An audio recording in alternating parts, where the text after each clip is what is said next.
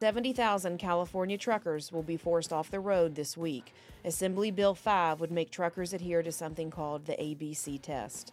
This would force many of them to become employees of freight companies instead of remaining independent contractors.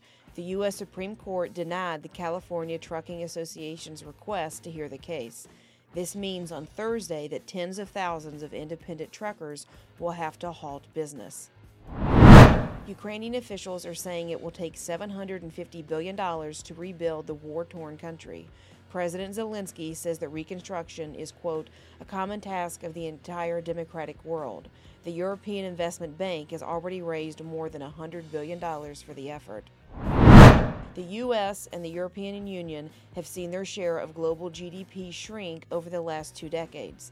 Meanwhile, China has seen tremendous growth, more than double in the same time frame.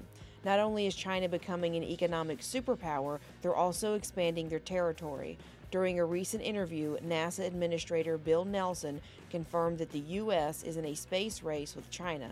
Nelson says that by 2035, China will complete their moon station and launch subsequent moon programs.